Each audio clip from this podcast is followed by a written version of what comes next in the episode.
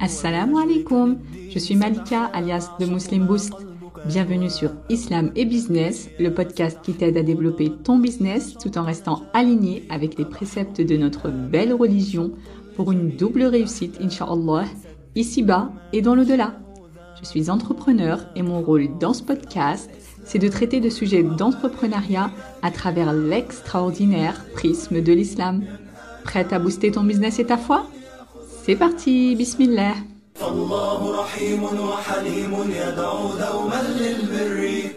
Est-ce qu'il t'est déjà arrivé de rencontrer une personne et te demander comment elle fait pour en faire autant dans sa journée? Elle gère plusieurs activités, finalise tous ses objectifs, s'occupe de sa famille et de sa religion comme si ses journées étaient plus longues que les tiennes.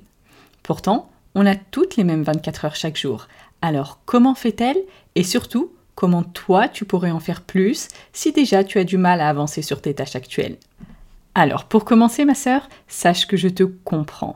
Tu as tellement de charges que ton cerveau tourne en permanence et tu ne sais plus où donner de la tête. Par exemple, est-ce que tu as besoin de travailler plus, mais tu te sens déjà épuisé tu as envie d'accorder plus de temps de qualité à tes enfants, ton mari ou ta famille, mais leur tourne et il te reste encore une montagne de choses à faire? Tu aimerais vraiment apprendre le Coran et avancer dans la religion, mais tu trouves déjà à peine le temps pour faire le minimum obligatoire? Tu voudrais passer un moment seul pour prendre soin de toi et de ton bien-être, mais pas le temps parce que les enfants t'appellent? Tu rêves de réaliser tous tes objectifs sans y laisser ta peau? J'ai une solution pour toi, ma sœur, et c'est précisément le sujet de notre épisode du jour. Si tu veux accomplir plus dans ton business, tout mener de front, sans sacrifier ta religion ni ta vie de famille ou ta propre personne, il va falloir booster ta productivité, ma sœur, et apprendre à devenir efficace. Et je te rassure dès maintenant, Orti, c'est bien quelque chose qui s'apprend, alhamdulillah. On va donc voir aujourd'hui les piliers de la productivité. Alors, habituellement, les experts du domaine citent toujours trois piliers qu'on va détailler tout de suite, inshallah. Mais en tant que musulmane, je pense qu'il manque deux éléments cruciaux dans cette définition de la productivité pour obtenir des résultats bien au-delà de ce que tu peux imaginer, inshallah. Et on va voir ça juste après, bi'idnillah. Donc à la base, la productivité s'appuie sur trois piliers. Le temps, l'énergie et l'attention. Si tu veux booster ta productivité, tu dois maîtriser ces trois éléments. Tu deviendras alors efficace pour accomplir davantage en moins de temps. Mais surtout, tu pourras retrouver une certaine harmonie dans ta vie. Parce que l'idée ici, ce n'est pas juste de travailler plus, mais c'est aussi de trouver une harmonie entre ta vie professionnelle, ta vie personnelle et ta vie spirituelle. Et si tu comprends l'importance de ces trois piliers et le rapport entre eux, eh bien ça va te permettre d'atteindre ton plein potentiel, bi'idnillah. Alors, en général, quand on parle de productivité, on pense tout de suite à la partie gestion du temps. Cette idée d'organiser ses journées pour essayer d'en faire le plus possible. Et justement, c'est le premier pilier de la productivité, le temps. Parce que tout commence par la façon dont tu gères ton emploi du temps, tes priorités, comment tu investis ton temps, et pas seulement en termes de quantité, c'est-à-dire la durée que tu accordes à des tâches spécifiques, mais également à la qualité de ce temps. Et je parle bien d'investissement ici, parce que le temps que tu investis aujourd'hui peut t'en faire gagner beaucoup dans le futur, inshallah. Donc bien s'organiser et bien planifier, c'est primordial pour utiliser le temps qu'Allah t'accorde de manière optimale et devenir productive, inshallah. Le deuxième pilier, c'est l'énergie. Parce que le corps et l'esprit qu'Allah t'a offert ont besoin de carburant. Comme dit le prophète Certes, ton corps a un droit sur toi. Et il dit aussi, alayhi salatu wassalam, wa inna li nafsika alayka haqqa. Et certes, ton âme, ta propre personne, a un droit sur toi. Et il confirme, alayhi salatu wassalam, haqqin. Donne donc à chaque ayant droit ce qui lui est dû. Que ce soit au niveau de ton alimentation, ton sommeil ou même ce que tu lis, ce que tu écoutes, tous les contenus que tu consommes, assure-toi de donner à ton corps et à ton esprit de l'énergie positive. Par exemple, tu peux cuisiner des repas sains et avoir une activité physique pour aider ton corps à se fortifier intérieurement comme extérieurement. Il y a aussi le fait de bien dormir qui est quelque chose de capital. Je sais qu'on a souvent envie de sacrifier notre sommeil en pensant que c'est une perte de temps et que rester éveillé plus longtemps nous permettra d'en faire plus, mais en réalité c'est faux et c'est contre-productif parce que ton corps et donc ton esprit seront trop fatigués pour fournir un travail de qualité et c'est là que tu vas perdre plus de temps que si tu avais eu un sommeil réparateur et une énergie suffisante pour être productive. Allah Jalla wa ala dit dans Surat Al-Furqan, وَهُوَ الَّذِي جَعَلَ لَكُمُ اللَّيْلَ لِبَاسًا وَالنَّوْمَ سُبَاتًا وَجَعَلَ النَّهَارَ نُشُورًا Et c'est lui qui a fait de la nuit un vêtement pour vous et du sommeil un repos et qui a fait du jour un retour à la vie active. Donc la nuit ici, en référence au sommeil qui dure longtemps, est comparée à un vêtement qui nous couvre et nous protège. Donc le fait de dormir, qui est qualifié ici de repos, c'est indispensable pour nous, exactement comme les vêtements, afin de couvrir et de protéger notre corps ainsi que notre esprit et de leur donner l'énergie suffisante pour revenir à la vie active en journée. Et enfin, s'il est important de prendre soin de la nourriture qu'on donne à notre ventre, eh bien on doit aussi prendre grand soin de ce avec quoi on nourrit notre esprit, en faisant attention à ce qu'on regarde, ce qu'on lit, ce qu'on écoute, etc. Bien sûr, il y a une multitude de façons pour maintenir son énergie à un bon niveau. Parfois, la solution, ça peut même être de ne rien faire du tout pendant une certaine période. Ça peut te paraître improductif sur le moment, mais en réalité, ça va te permettre de recharger tes batteries pour travailler encore mieux par la suite. Parce que bien travailler nécessite une bonne énergie physique et mentale, et sans ça, il n'y aura aucune productivité significative. Enfin, le troisième pilier, c'est l'attention, c'est-à-dire la capacité que tu as à rester concentré sur tes objectifs. Parce qu'une fois que tu as défini tes tâches, tu dois absolument éviter les distractions qui pourraient te détourner de la réalisation de tes objectifs. Alors évidemment, ça ne veut pas dire que tu dois être toujours au taquet et rester concentré 24 heures sur 24 sur tes objectifs, parce que c'est tout simplement impossible. Notre cerveau est naturellement à l'affût de tout, donc c'est tout à fait normal, et à la base ce n'est pas quelque chose de mauvais pour nous, au contraire.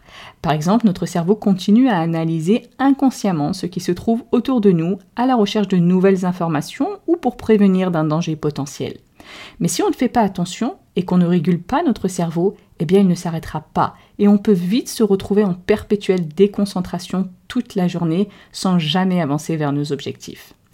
Évidemment, le but ici, ce n'est pas de te culpabiliser, mais au contraire de te donner des clés. Donc au lieu de t'auto-flageller parce que tu es souvent distraite, essaye de repérer les déclencheurs qui provoquent ta déconcentration.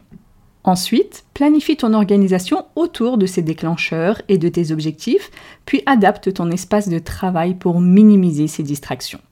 Par exemple, si ton objectif c'est de rédiger un article de blog, tu vas avoir besoin de plusieurs heures de travail sans interruption. Si ce qui te distrait habituellement, c'est les réseaux sociaux par exemple, ou le fait de consulter tes mails trop souvent, eh bien l'élément déclencheur, c'est probablement les notifications que tu reçois ou plus généralement la présence de ton téléphone près de toi. Tu peux donc adapter ton espace de travail pour minimiser ces distractions ou plus précisément pour éviter de stimuler ce qui déclenche ces distractions. Par exemple, tu peux désactiver les notifications de ton téléphone ou bloquer les applications gênantes ou encore tout simplement laisser ton téléphone dans une autre pièce le temps de terminer cet article.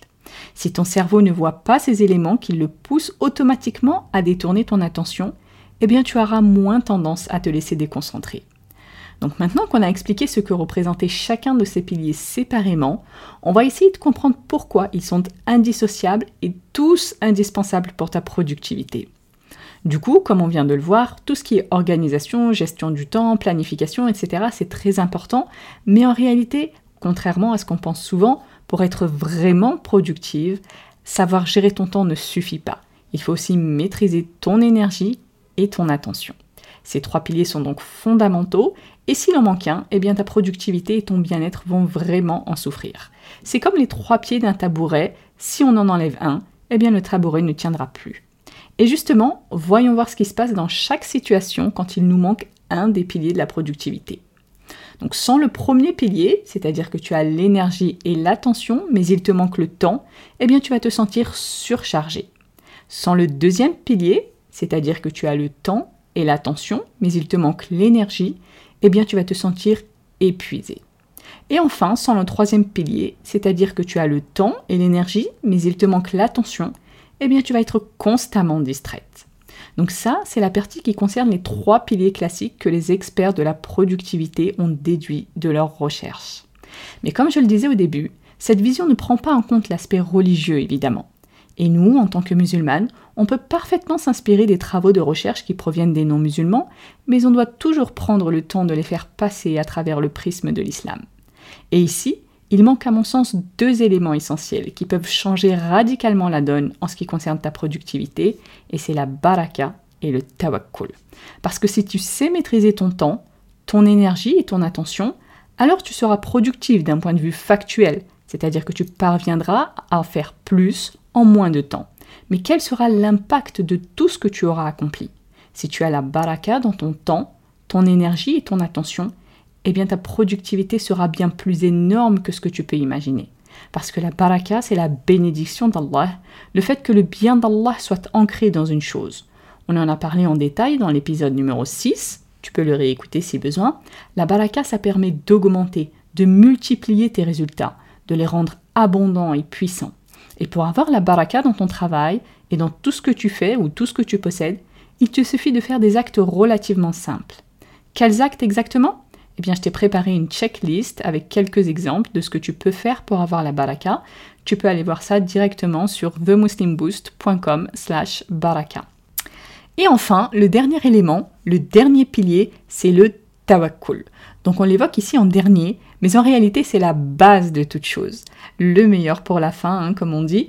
Donc le tawakkul, on en a déjà parlé en détail dans l'épisode numéro 2, mais on va juste rappeler ici rapidement que le tawakkul, c'est le fait de placer sa confiance en Allah et de passer à l'action. Et c'est carrément une garantie de réussite ici-bas et dans le delà. Et par la grâce d'Allah le tawakkul c'est quelque chose que tu peux travailler quel que soit ton niveau actuel. On l'a déjà expliqué dans les épisodes 3 et 4. Et justement, si tu veux avoir plus de tawakkul, je t'ai préparé un petit guide pratique, étape par étape, pour renforcer concrètement ton tawakkul. Si ce n'est pas déjà fait, tu peux aller récupérer le tien sur themuslimboost.com slash tawakkul. Du coup, pour résumer, la productivité, selon la définition des experts modernes, va maximiser tes résultats. Si on y ajoute la baraka, ça va maximiser l'impact de tes résultats. Et le tawakkul, lui, va maximiser ta foi, ta confiance et ton bien-être durant tout le processus. Je sais que ces principes peuvent sembler évidents, voire même simplistes pour certains, mais quand on est à la recherche de productivité, on peut facilement s'y perdre et se retrouver à explorer des solutions archi compliquées au lieu de revenir aux fondamentaux. Du coup, avant de commencer à t'investir dans des systèmes très complexes pour booster ta productivité, pense tout simplement à améliorer la façon dont tu gères ton temps, ton énergie, ton attention, ta baraka et ton tawakkul. Parce que comme souvent, l'introspection, le fait de s'analyser soi-même, c'est la clé et c'est un des outils les plus puissants pour progresser, ma sœur. Alors dès maintenant, Orti, place ta confiance en Allah et passe à l'action. Voilà pour cet épisode, j'espère qu'il t'a plu. Si c'est le cas, je te serais vraiment reconnaissante de prendre quelques secondes pour laisser une belle évaluation sur ta plateforme d'écoute. Ça aide le podcast à avoir plus de visibilité pour que d'autres le découvrent, inshallah. Et comme dit le prophète alayhi salatu wassalam, Man ala falahu ajri. Celui qui montre un bien a la même récompense que celui qui l'a fait. Merci encore pour ton écoute. On se retrouve dans le prochain épisode, Inch'Allah. D'ici là, prends soin de toi et de ta foi. Subhanakallahumma wa bihamdik. Ashhadu an la ilaha illa ant. Astaghfiruka wa atubu ilayk. ما أحلى الدنيا لو عشنا وجعلنا الإسلام أساس